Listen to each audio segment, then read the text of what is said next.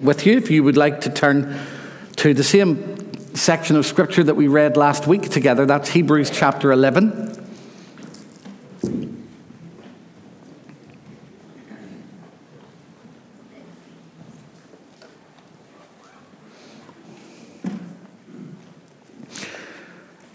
Verse 29.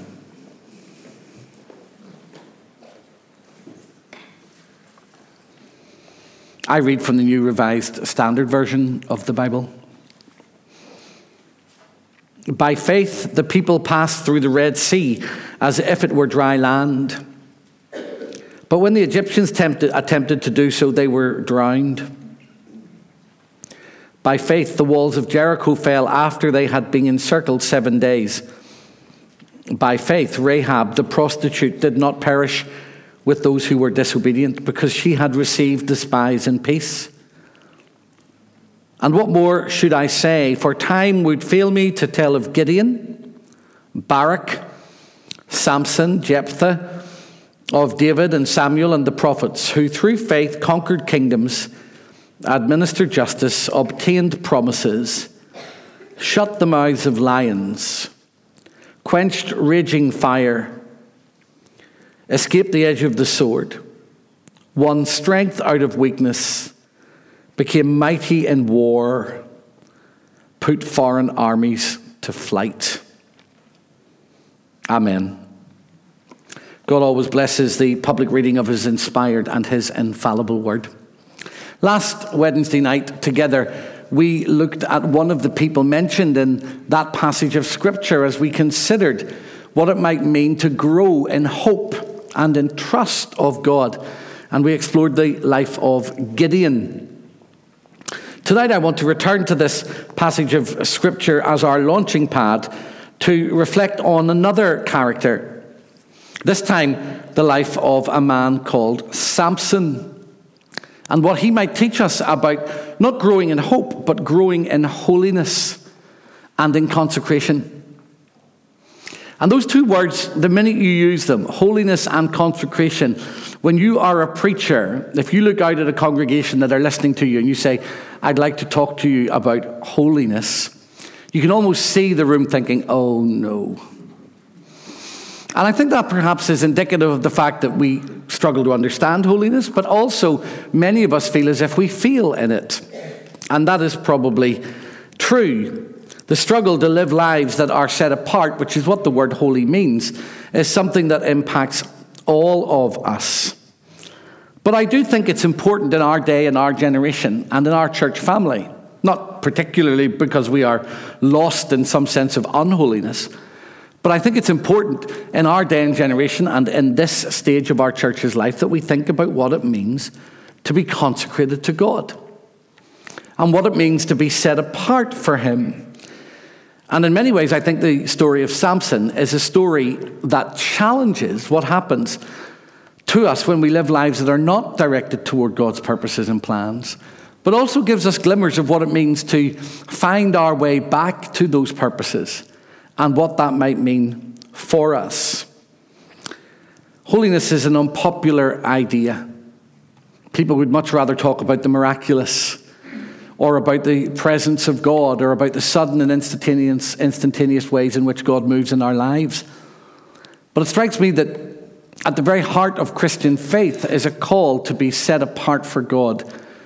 In the book of Hebrews that I read to you at the beginning tonight, we read very clearly in chapter 12, verse 14 without holiness, no one will see the Lord. So the challenge is there in black and white for us. And it's a challenge that we, we need to, to grapple with. All you need to do is take a cursory glance at the Old Testament, particularly the first five books, but throughout it, to see how seriously God takes this. Again and again, for example, in the book of Leviticus, he calls his people to holiness. Normally, with this kind of um, paradigm or this kind of uh, phraseology be holy because I'm holy. I'm calling you to holiness because I am a holy God, or walk in holiness because I, the Lord, your God, am a holy God. You read that in the following verses Leviticus 11, verse 44 and verse 45, Leviticus 19, verse 2. Leviticus 20, verse 7. Leviticus 20, verse 26. Leviticus 21, verse 8. Leviticus 22, verse 32. And then when God offers promises to his people when they're in captivity or when they're in dire straits, and he promises to deliver them in Isaiah 43, verse 3, or in Isaiah 48, verse, verse 17, he links his capacity to rescue them to his holiness. I, the Lord, am holy. I will rescue you. What is the connection between God's holiness and his capacity to rescue? And if holiness is so fundamentally important. Why is it so important? What is it about a holy life that is liberating? What is it about a life that is consecrated that is better than a life that isn't? I wonder have you ever thought about the pragmatic implications of holiness? Not simply reading the scriptures and saying, well, God says I've got to be holy, therefore I've got to be holy.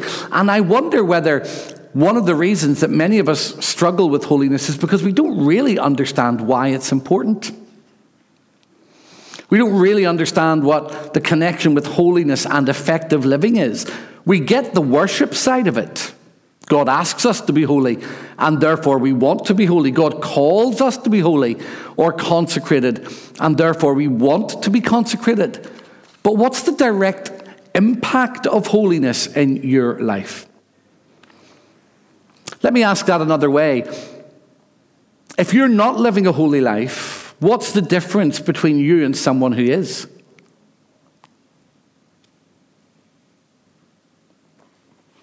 Visibly, physically, spiritually, relationally. What's the difference? I think one of the reasons that holiness has fallen out of fashion for many preachers and many churches is because we don't really connect it into effective Christian living. We understand it as a subject. I think sometimes the same is true of worship, actually. We understand it as a subject, but we don't understand why it connects to us and why it matters and how it works itself out and what the implications are of it or what the implications are of not being holy. And yet, we've struggled to define it. What is holiness? What does it mean? Well, the word in Hebrew and in Greek means to be set apart, to be consecrated.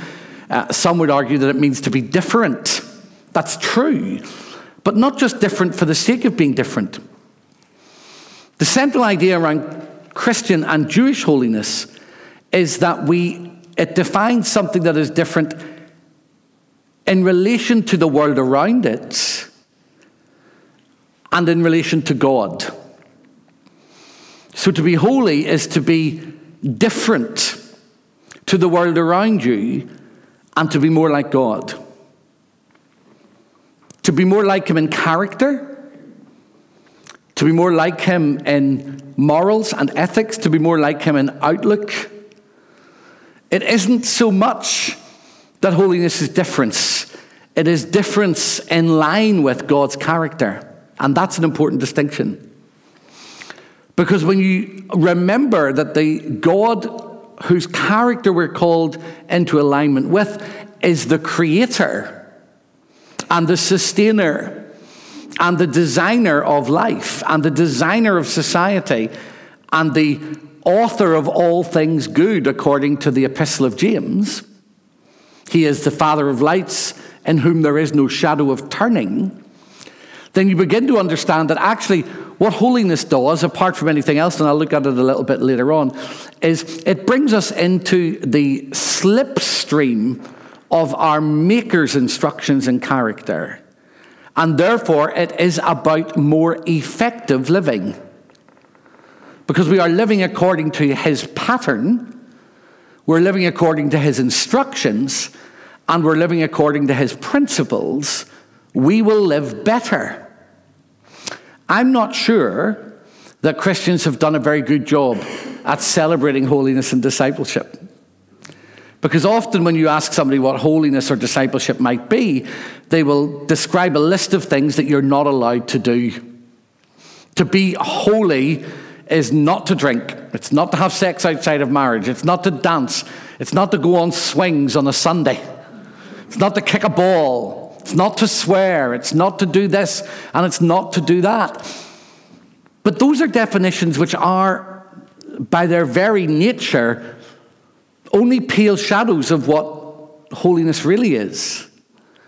Because holiness isn't fundamentally defined by what we don't do, it's fundamentally defined by who we are in relationship with and who we really are.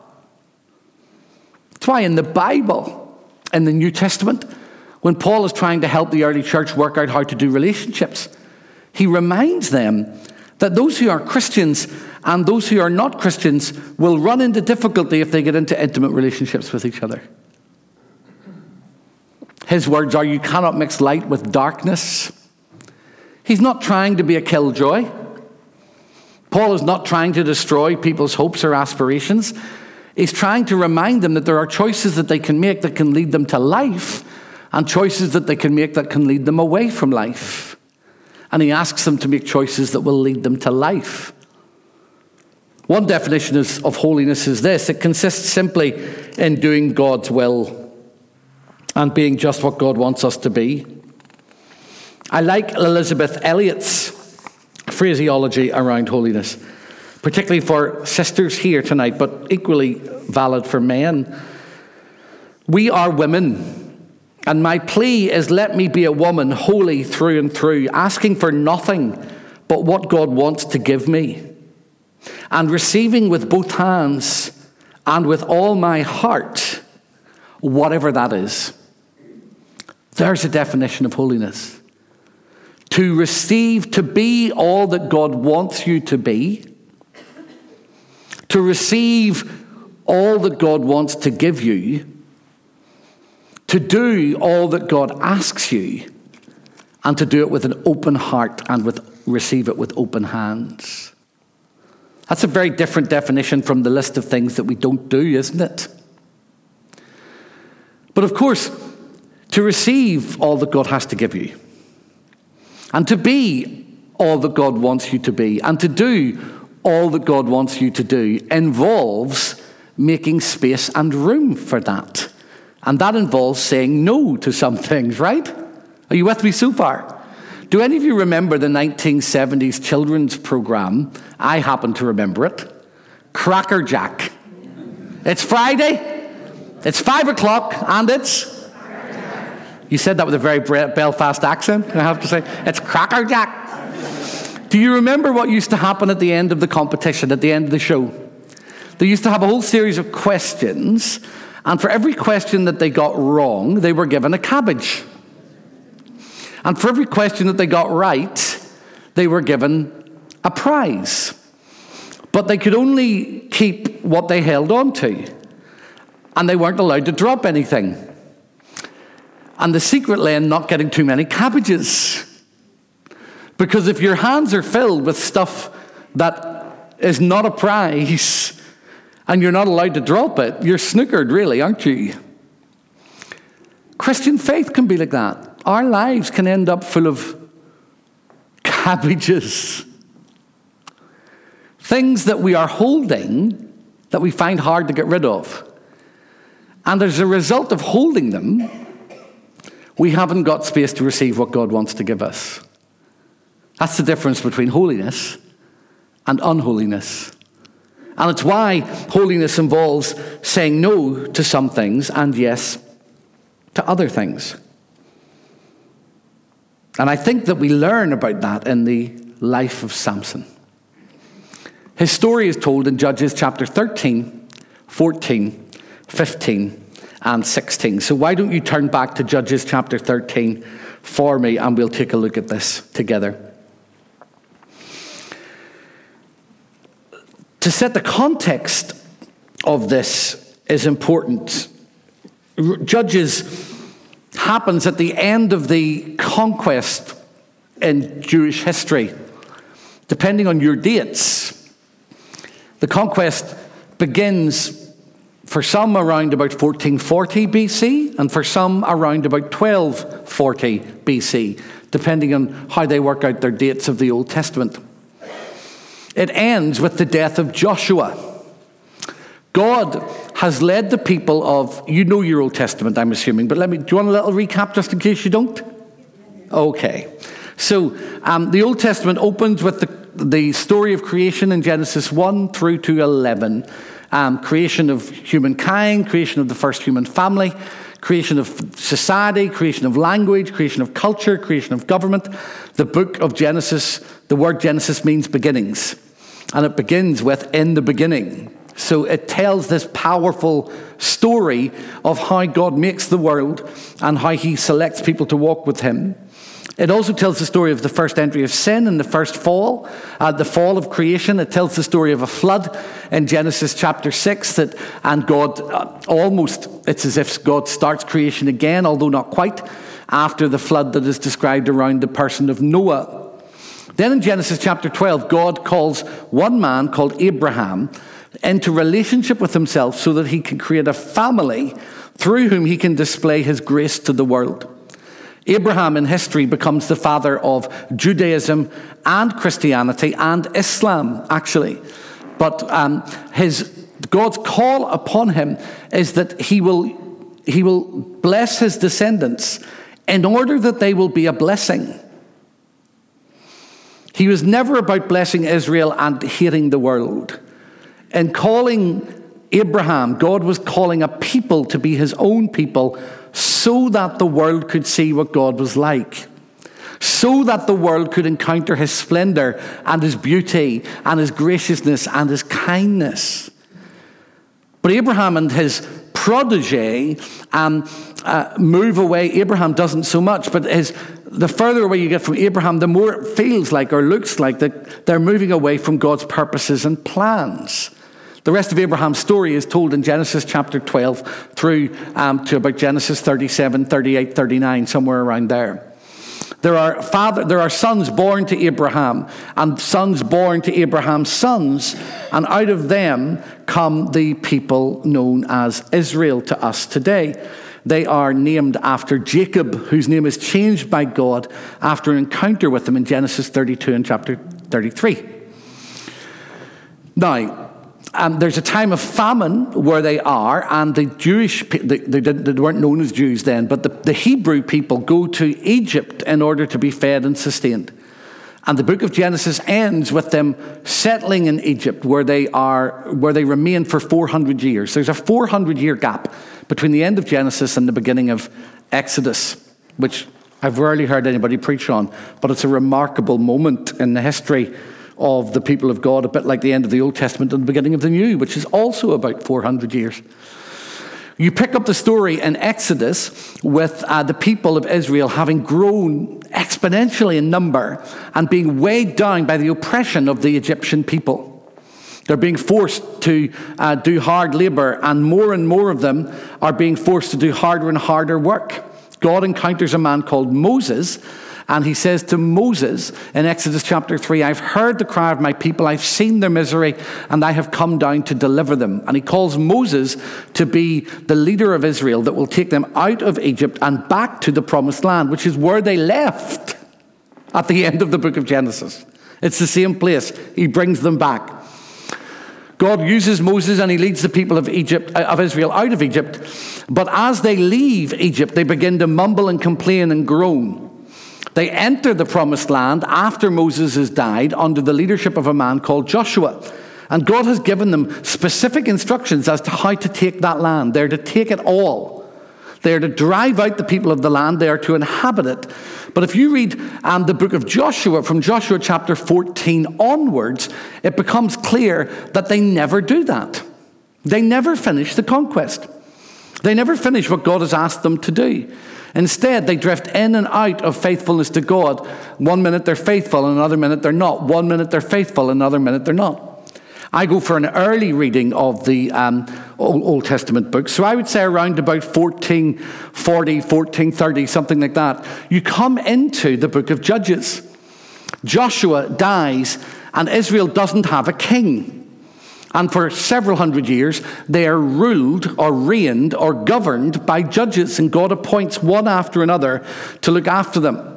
They're to, the people are to bring their complaints to the judges and their petitions and their desires, and the judges are to oversee them. Deborah is one of those judges. Uh, Gideon is one of those judges. Samson is one of those judges. Some of them are good judges, and some of them are bad judges.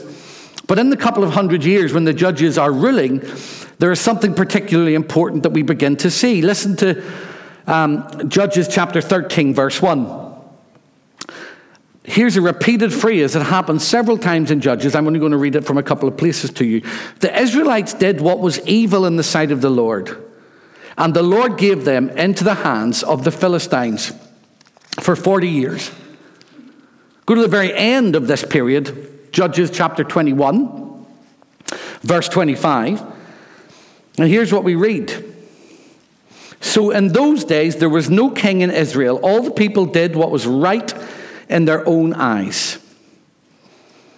The story of Ruth happens around about the same time, we think, and listen to how it begins in Ruth chapter 1, verse 1. In the days when the judges ruled, there was a famine in the land.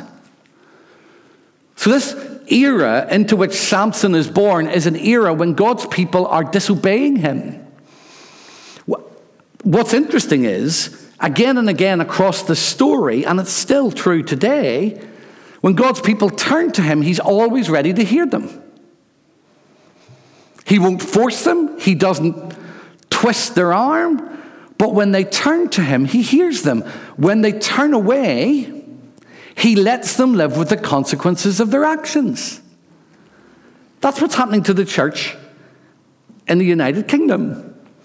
God is allowing us to live with the consequences of our choices. He's not forcing us away. He's not driving us away, and He's not pushing us away. But He's saying to us, have it your own way. And the period of the judges is very like the period of history that we are in in Europe right now. The church seems to lose its way. The people of God seems to seem to forget that we are defined by God's presence. We are defined and set apart for God's purposes. We're God's people. And when we think that we can exist without Him, God simply says, have it your own way. And our lives begin to fall apart.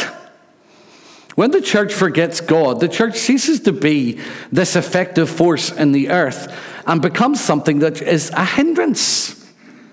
Ask anybody who is being abused at the hands of the church.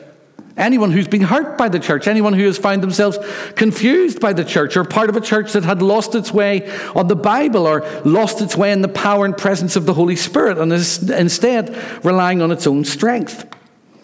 So when, Jud, when Samson appears, we're told that it's a particular period in the history of Israel when the people of Israel were doing what was right in their own sight. So before I get to him, let me ask you a question. Are you in a period of your life where you're doing what's right in your own sight or in God's sight?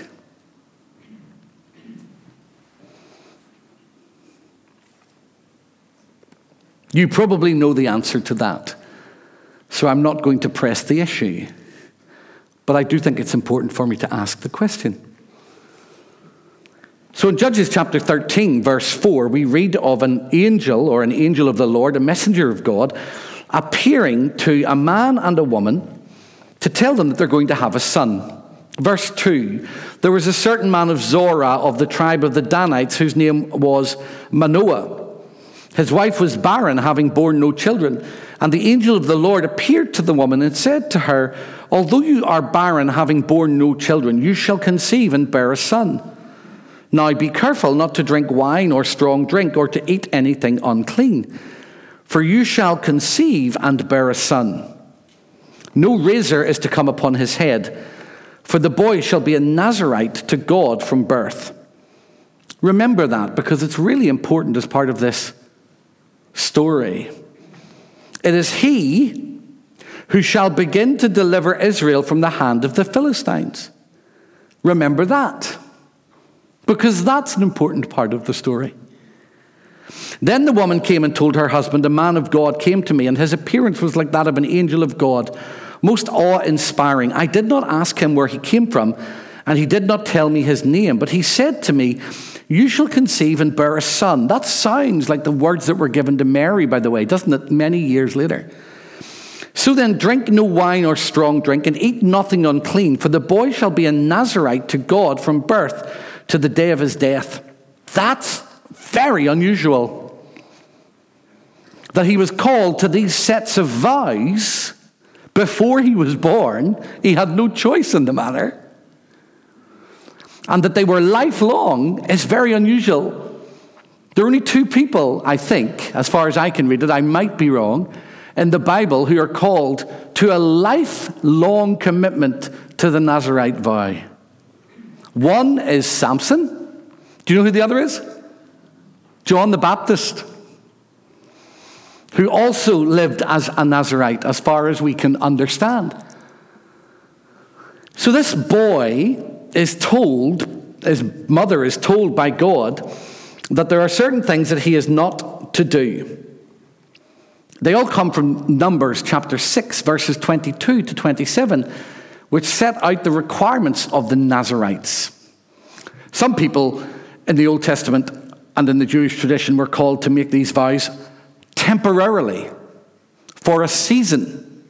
Some made these special vows for an occasion or a chapter in their lives so that they could focus their hearts and minds, so that they could um, get their, their attention back onto God again. But very few had to live like this for their whole lives, and Samson was one of them. The first thing that he wasn't allowed to do was to, he was not allowed to take wine or strong drink, drink or grapes. That is not an indication that Christians are not permitted to drink alcohol, by the way. That is a misapplication of that text. It's not what it says. I'm not here to preach on that, but I'm just letting you know that that's not what that says. You can fall out with me later if you like, but take it up with whoever wrote Judges. It's not my fault. The reason I think that they weren't to have wine or strong drink or grapes, and Samson wasn't, is an issue of control. He is to be self controlled, he is to be circumspect, he's to be disciplined, he is to be focused. The second thing that he's not allowed to do, we're told, is he's not allowed to cut his hair. Why? What's that going to achieve for him? If not going near wine or strong drink or grapes, it's not about the alcohol content or grapes, was about self control. I think not cutting his hair for a Nazarite was about not being driven by external appearances, not being caught up with comparison, not trying to fit in with the culture, not trying to look like everybody else or sound like everybody else or be like everybody else.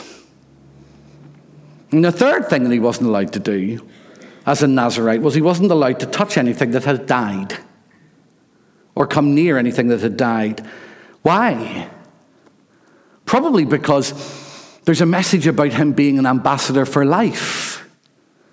Someone who stands in the life and the flow and the purposes of God. Those three things are important for Samson and for his mother and father as they bring him up. He's not to go near wine, strong drink, or grapes. He's not to have his hair cut, and he's not to come near any dead things. In chapter 13, verse 8 of Judges, we realize that Manoah and his wife, who um, is desperately keen to be faithful to all of this, need God's help. They want to know how they are to bring their son up. So in verse 8, we read Then Manoah entreated the Lord and said, O Lord, I pray, let the man of God whom you sent come to us again and teach us what we are to do concerning the boy who will be born It strikes me not as a part of this Bible study, but as a comment on the text that is in front of us. Those of us that are parents should pray that. Shouldn't we?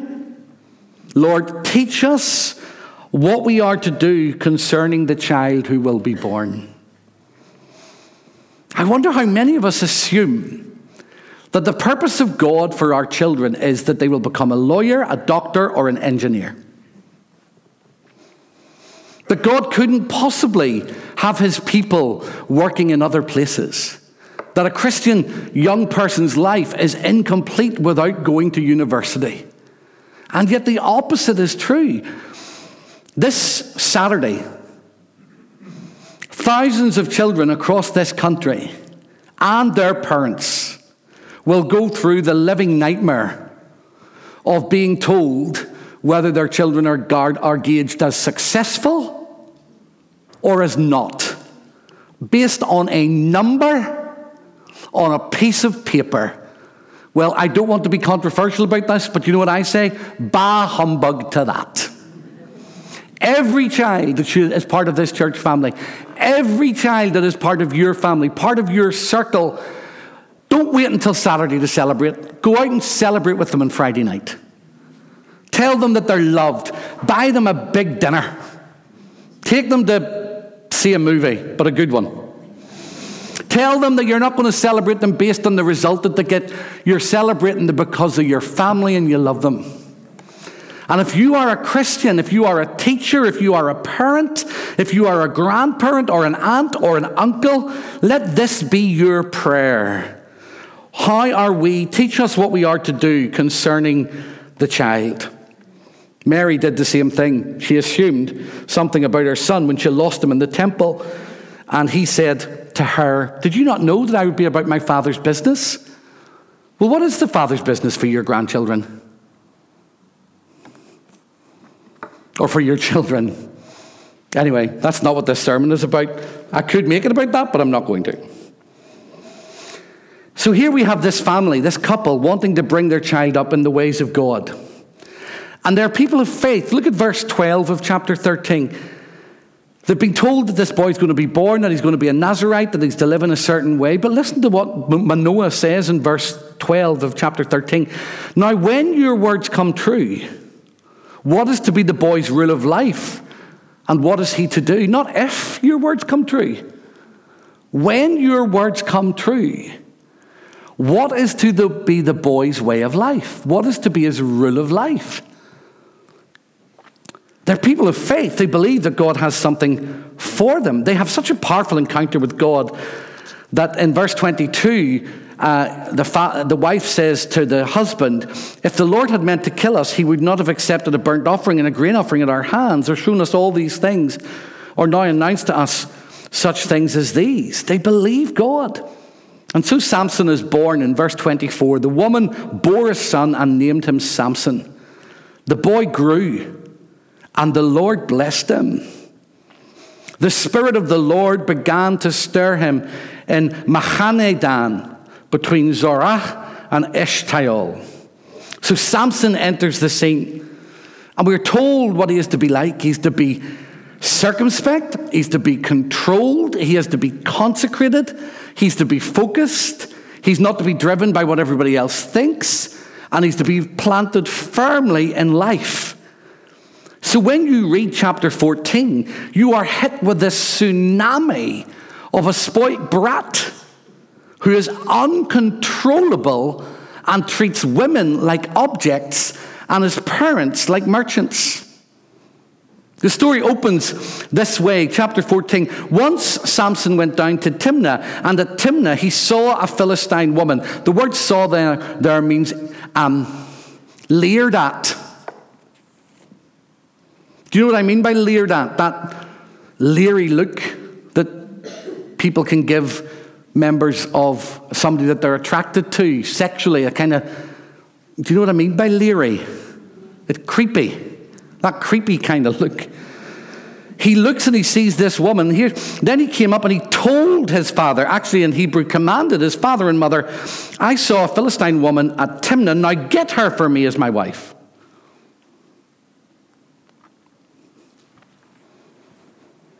The same tone continues. His father and mother said to him, Is there not a woman amongst your kin or amongst all of our people that you must go to take a wife from the uncircumcised Philistines?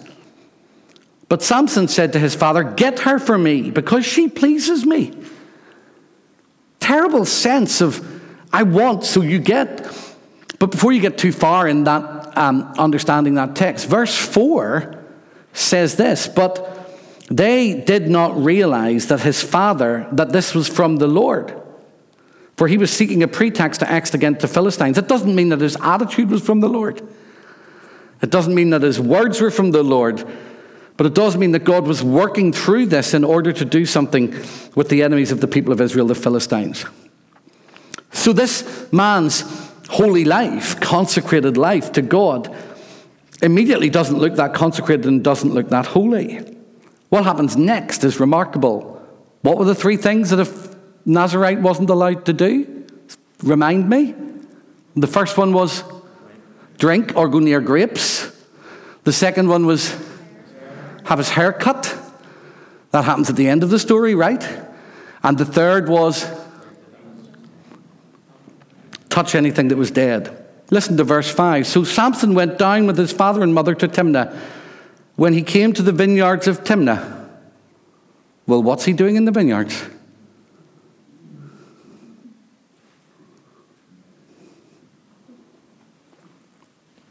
Thought he wasn't supposed to be there.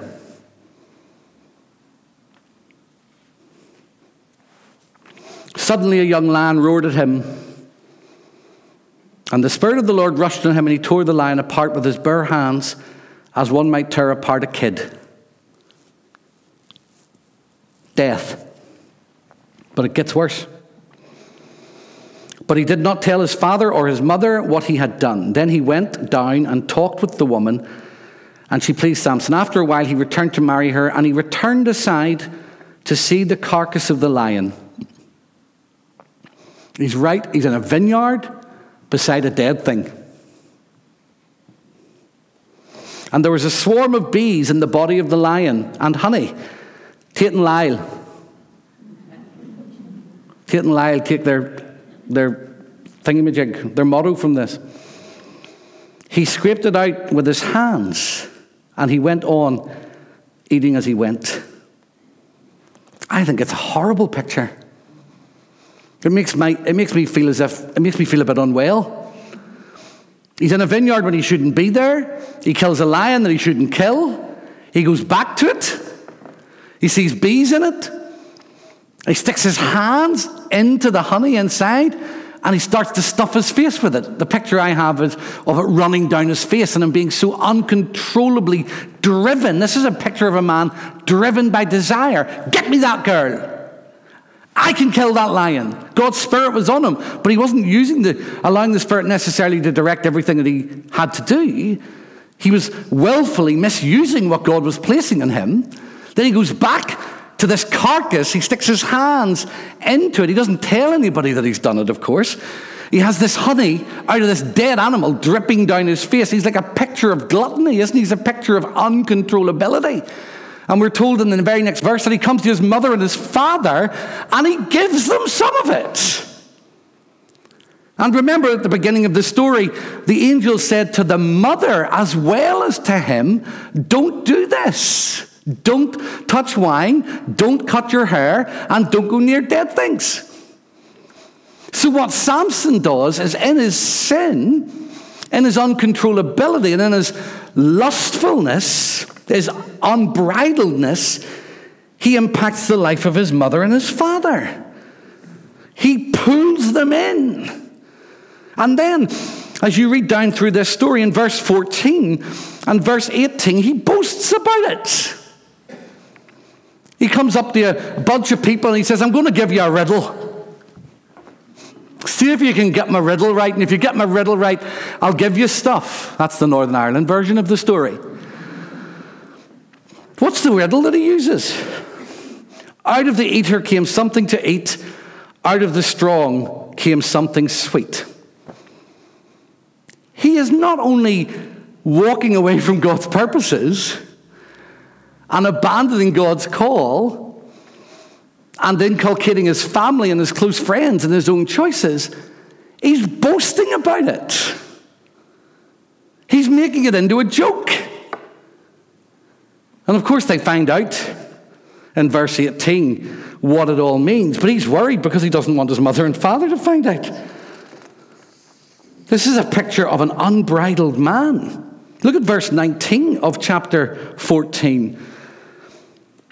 Then the Spirit of the Lord rushed on him, and he went down to Ashkelon. He killed 30 men of the town, took their spoil, and gave the festal garments to those who had explained the riddle.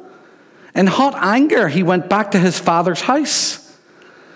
So he leaves, he abandons them, he's upset. They got my riddle. They find out, and he abandons his wife. He walks away from her. Spare a thought for this woman. Because what then happens to her is she's given to somebody else. And treated like an object. Then he goes back again. I'm not putting too fine a word on it. He goes back because he wants to have sex. So in verse 1 of chapter 15, he goes back to his father in law and says, I want to go into my wife's room. And she says, No, you can't. And he says, Why? And, she, and, the father says, Because I've given her to somebody else. What kind of thing is going on in this passage? We're seeing a, a, a picture of a society that has been deeply corrupted. Don't think that that means God blesses that. That He approves of this kind of behavior, that women are to be objectified or turned into um, lust objects for men. Nothing could be further from the truth. The Bible teaches that women and men are made in the image of God. Collectively, we share that image. The story ends terribly, actually. You see his willfulness and his selfishness because of everything that's happened with his wife.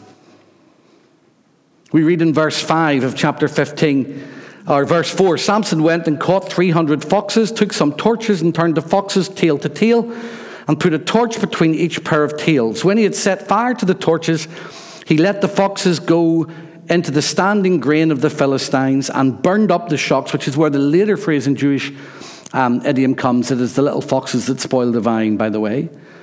And he burned up the shocks and the standing grain, as well as the vineyards and the olive groves. Then the Philistines asked, Who has done this? And they said, Samson, the son in law of the Timnite, because he has taken Samson's wife and given her to his companions. So the Philistines came up and burned her and her father. What a story! The devastation of one man's unholiness.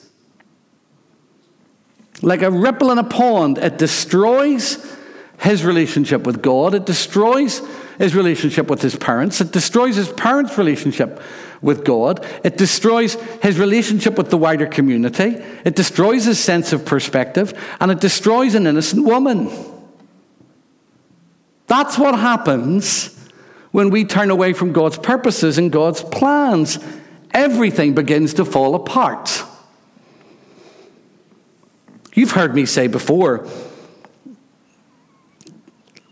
as lovingly as I can, but I really mean this. Who you are in secret has an impact on me. Your sin impacts this church if you are part of this community of faith. There's no such thing as private unholiness. There's no such thing as private sin. It impacts me. It impacts this community. It impacts our witness. It impacts our relationships with one another.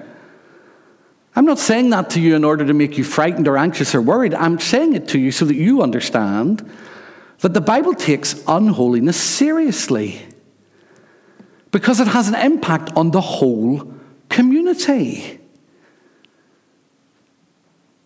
What did that girl do to deserve that?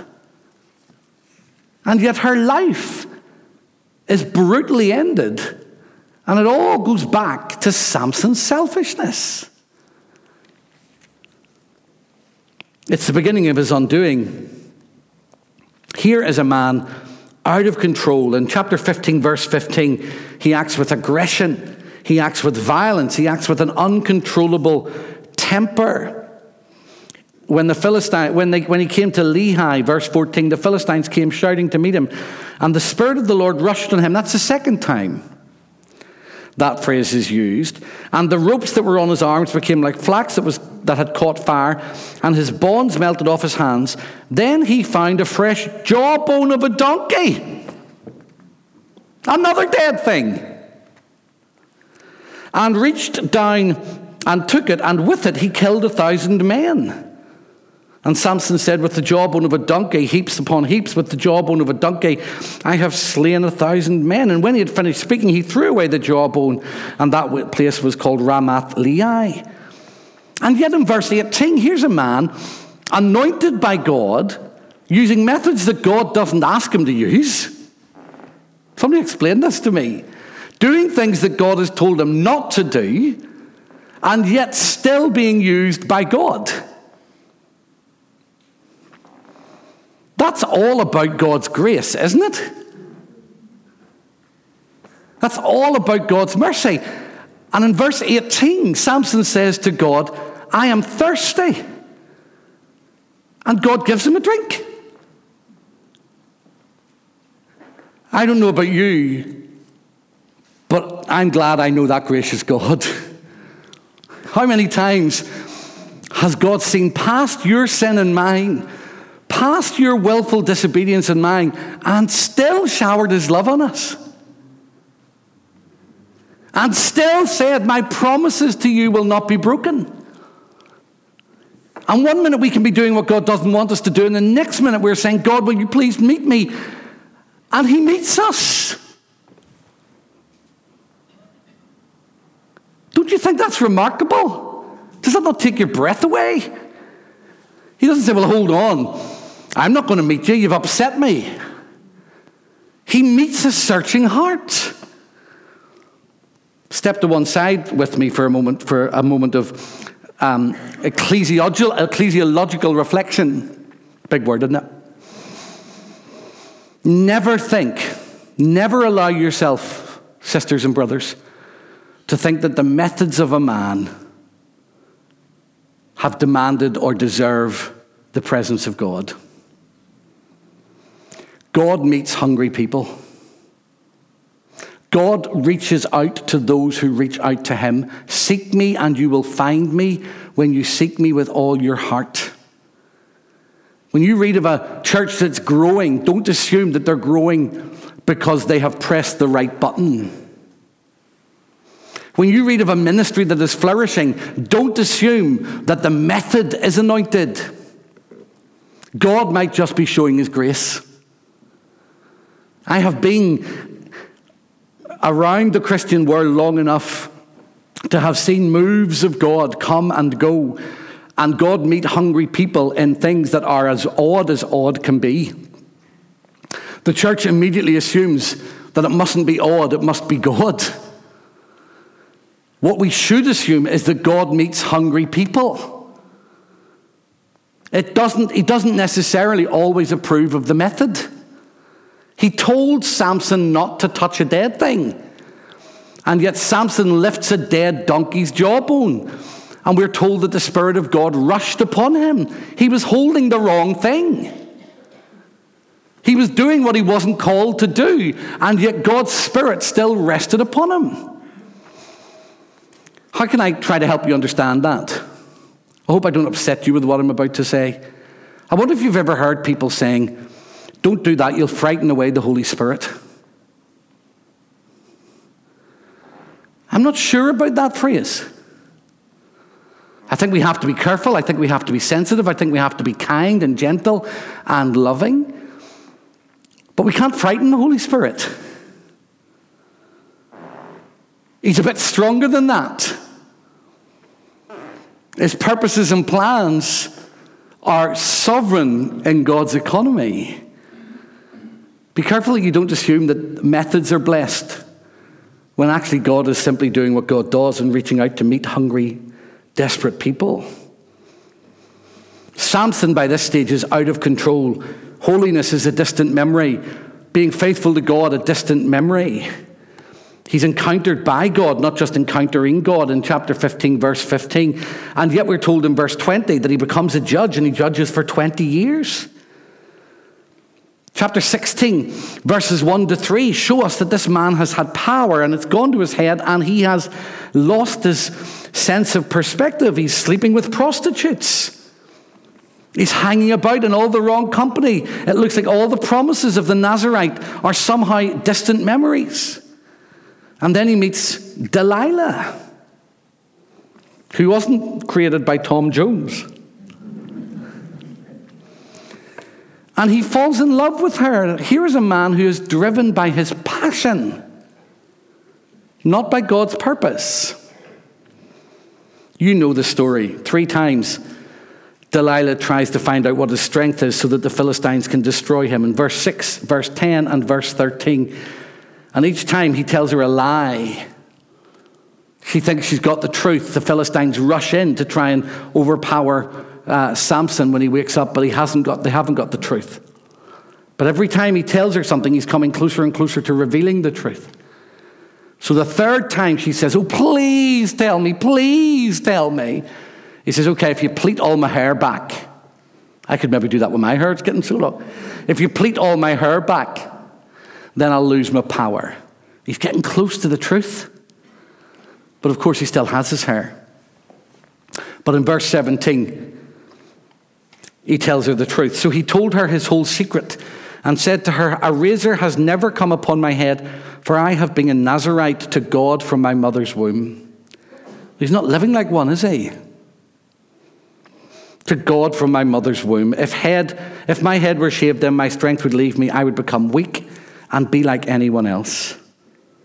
Just found out.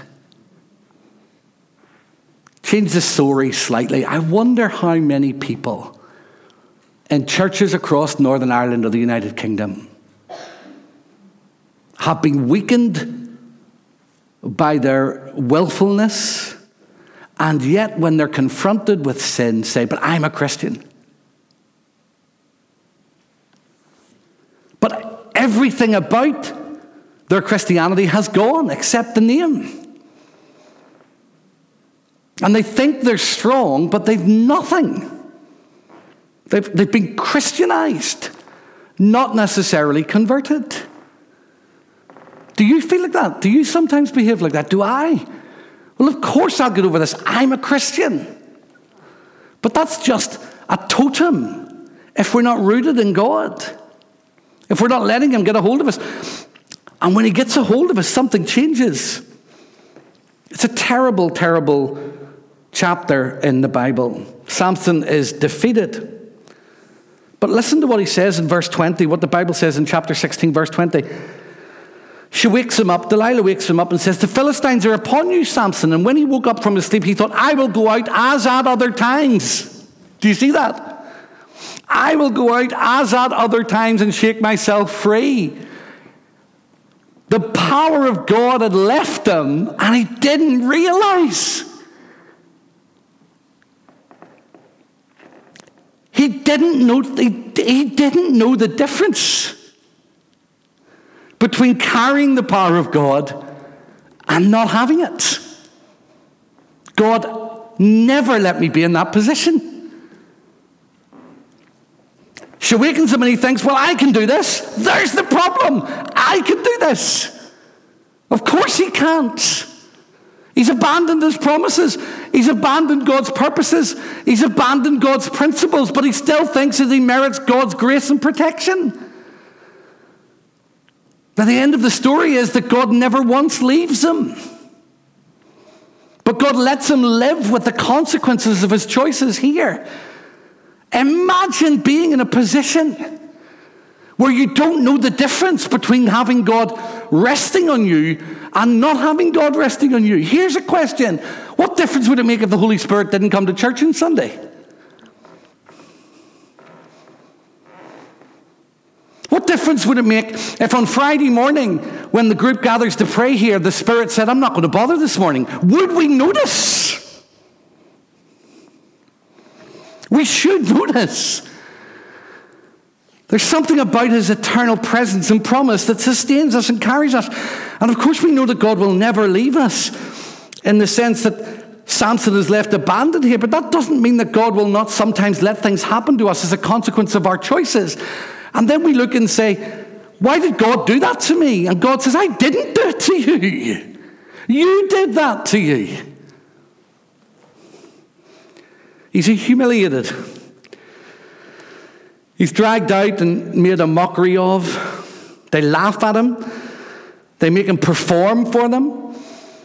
In verses 24 and 25, he's got to perform. The words are actually about him performing like a, like a, some kind of chained monkey. They gouge out his eyes. The judge of Israel, the person anointed by God to lead his people, chained like a circus bear and performing. But something happens in him because in verse 22 of chapter 16, in Samson's story, here's what it says But his hair began to grow again. They may, he may not have noticed God's absence. The people around him did not notice God's returning presence. His hair began to grow again. Something was going on in this man's soul at the very depth of who he was. And we're told that in verses 28, uh, in verse 28, we read these uh, words. He cries out to God, he prays, and he says to the Lord, Lord God, remember me and strengthen me only this once, O God, so that with this one act of revenge I may pack, pay back the Philistines for my two eyes. And Samson grasped the two middle pillars on which the house rested, and he leaned his weight against them, his right hand on the one and his left hand on the other. Then Samson said, Let me die with the Philistines. And he strained with all his might, and the house fell on the lords and all the people who were in it. Remember what it was said about him before he was born by the angel of God to his mother and father? This boy shall be the beginning of the deliverance of Israel. A life laid waste by unfaithfulness, but finished in holiness as something changes in him. And he says to God, Give me the strength to be faithful to you in this moment. And it happens. I've been thinking yesterday and today what are the pillars of our society that are holding up the false gods? Individualism.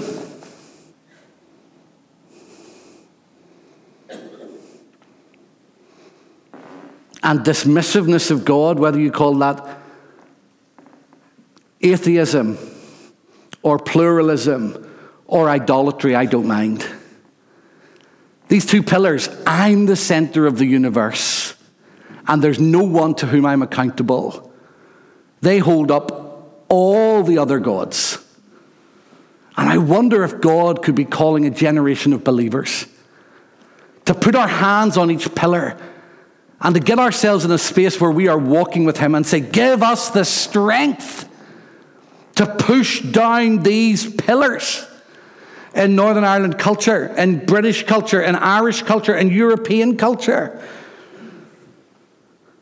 What we see in Samson is someone who walks away from his call, walks away from his consecration, and as a result walks away from all that God has, and yet God, in his grace and mercy, doesn't walk away from him. So, what do we learn from all of this? How do I put all of this together for you? I think the first thing I want to say to you about the purposes of God in Samson's life and this whole sense of holiness is to bring you back to the beginning of Samson's story. His unholiness isolated him. It isolated him from God, it isolated him from himself, and it isolated him from the community that he was called to be part of. When we walk away from God's purposes, we are walking into a no man's land.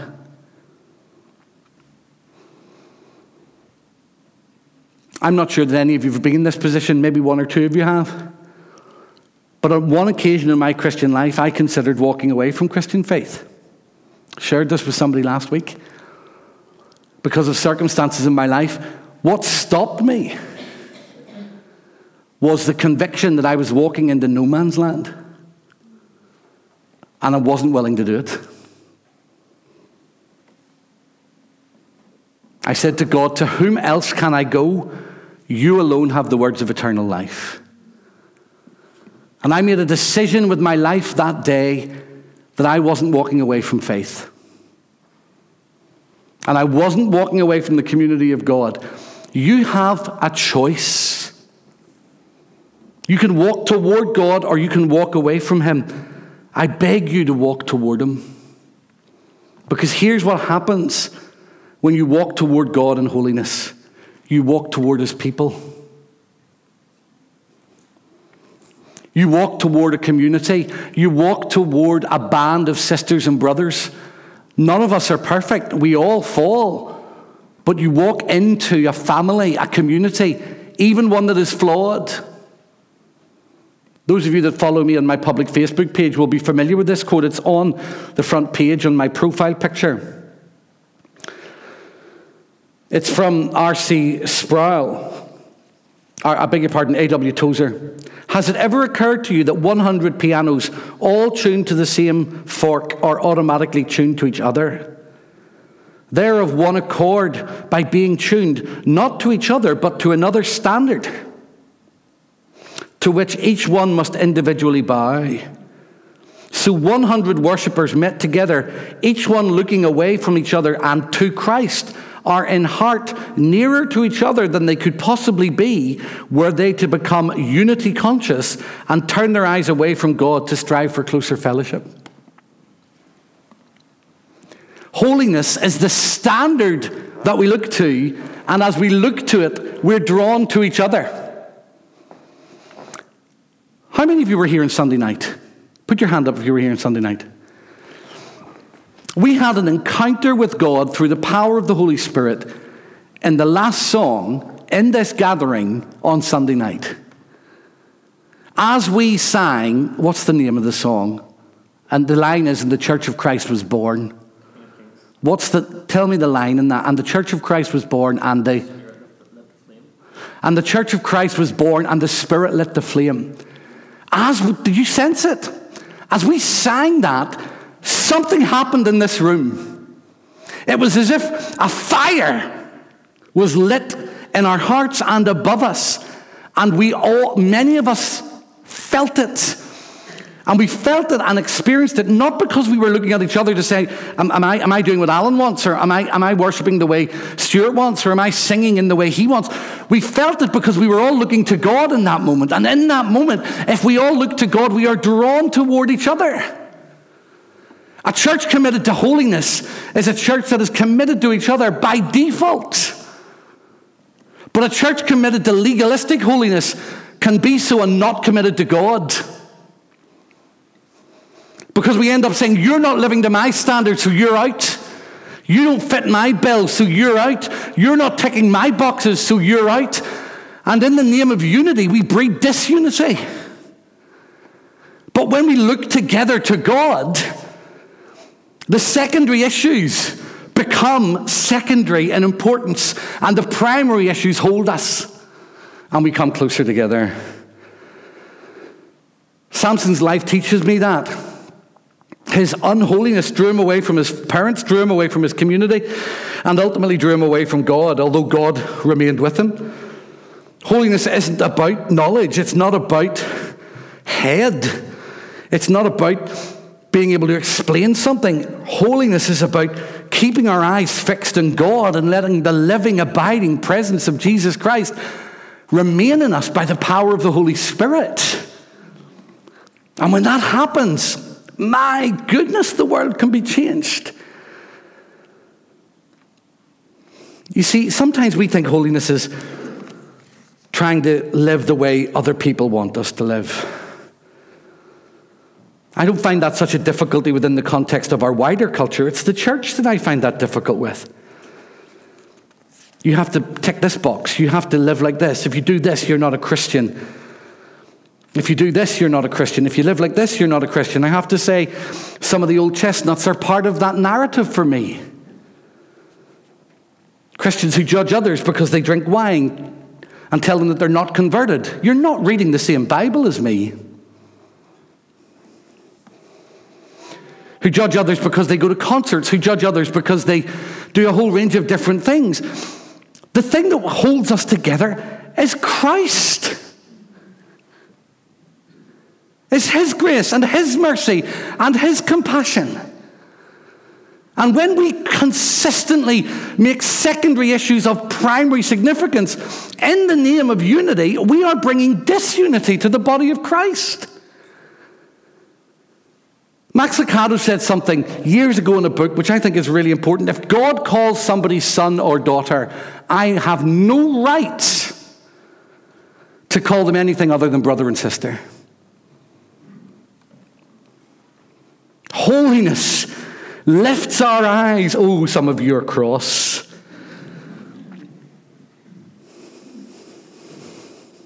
I have a friend who's a Mennonite. A Canadian Mennonite. And I had a conversation with him once. His name is Johnny. He's a lovely fella. He was a missionary in Siberia, and at one point, um, the Siberian mafia came and tied him up and put him in a bath and put a gun to his head. He was 23 with a young child.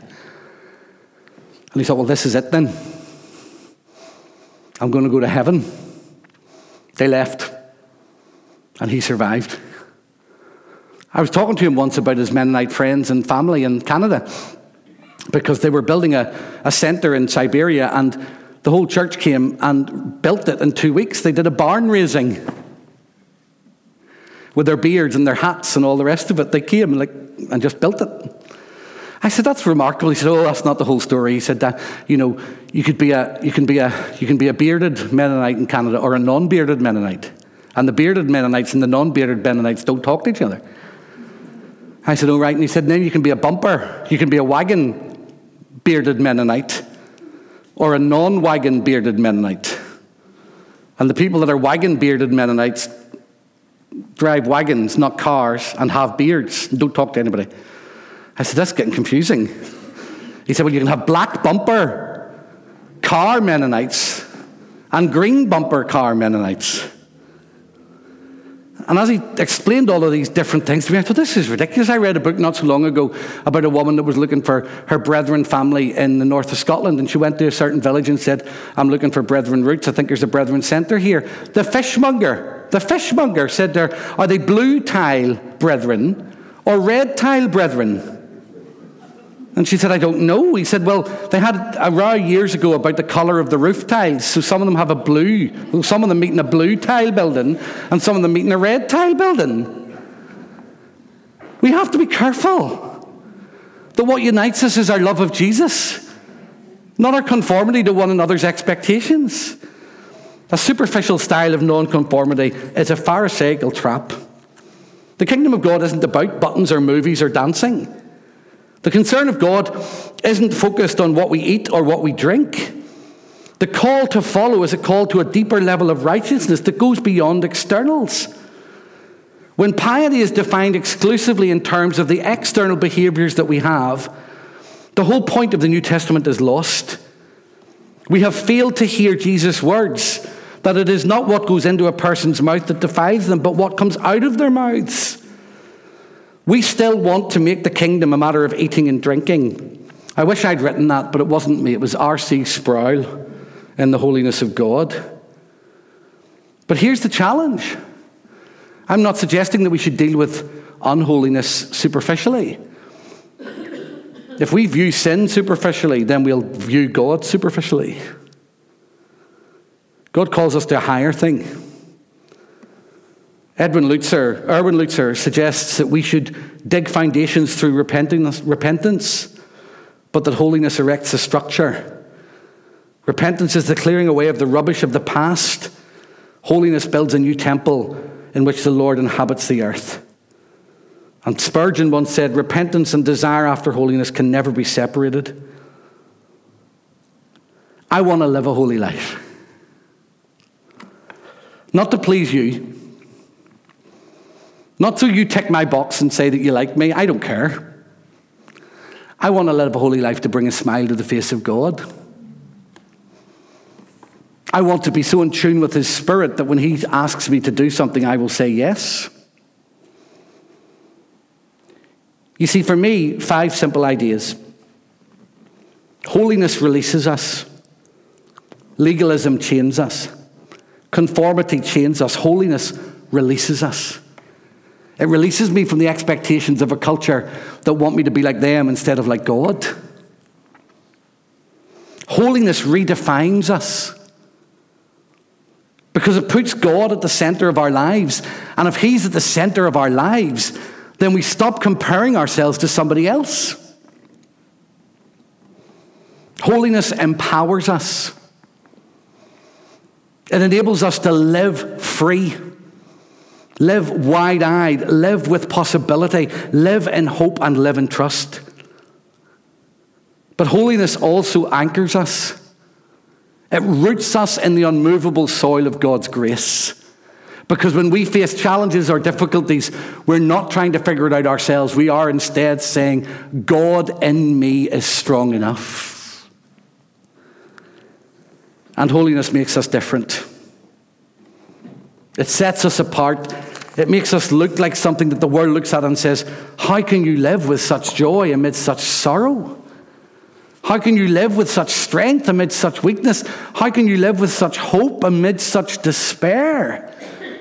And our response is a holy response. It is not I that live, but Christ that lives in me. Holiness is the mitt that cleans the windows of our souls so that the world might see the light of Jesus. And when they see Him in us, everything is changed. And, brothers and sisters, holiness is within our grasp. Because here's the thing could the worship group come back?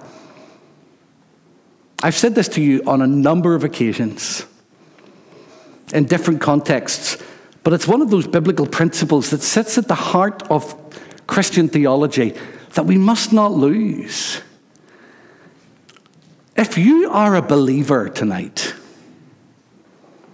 if you have surrendered your life to Christ and accepted His grace, and you are forgiven of your sin, then there's a bit of the story of Samson that you must not forget but is often overlooked. God never left him.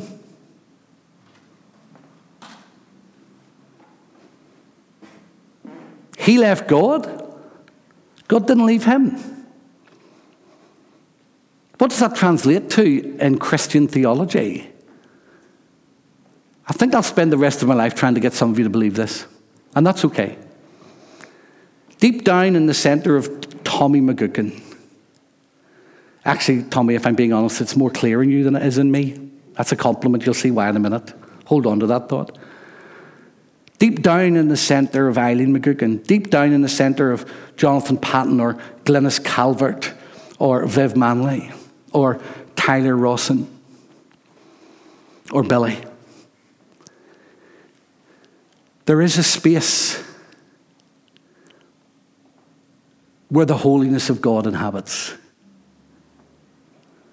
And it's as holy as heaven itself. Right now.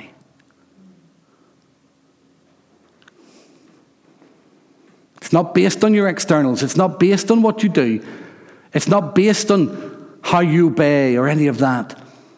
And learning to live a holy life is practicing those things that let who you already are in Christ come out of you so that the world can see who Christ is and you know that He is there. I know that's hard to understand. And I know it's hard looking at Malcolm Duncan to believe it. And I don't mean that as if I'm being some kind of falsely pietistic human being. I find it hard to believe. Because I know me better than you know me. I know my frailties, I know my feelings, I know my habits, I know the things that are on my mind and worrying me, even as I'm speaking to you tonight. And yet, in the center of Malcolm Duncan, by the grace of God, Christ has come to live and he will not walk away from me. And that holiness that He has planted in my soul will flourish and blossom and grow into every aspect of my life. And He invites me to be a partner in becoming the person that He has called me to be by living in reverent and holy obedience to Him. So don't leave this meeting despairing. Don't leave it feeling as if the habits that you have can't be broken and the choices that you make don't matter. The choices that you make really matter. The priorities that you set really matter. You've got to make some choices about what you do with lust, what you do with money, what you do with power, what you do with relationships, what you do with alcohol if that has been a problem in your life in the past. We've all got things that we have to make decisions about. But we've got to make those decisions based on what God wants to do in us, that we might become on the outside what God has made us on the inside. And may you grow in that and discover the freedom that holiness brings, because in the end, holiness is the only pathway to liberty. And the devil will make you think that living an unholy life is the pathway to joy and freedom when all the time he is ensnaring you the only thing that can cut the chains of our culture and of peer pressure and of our own shortcomings and our own lack of self worth and awareness of confidence is a holy life. And when God gets us in that space, those other things are cut around us.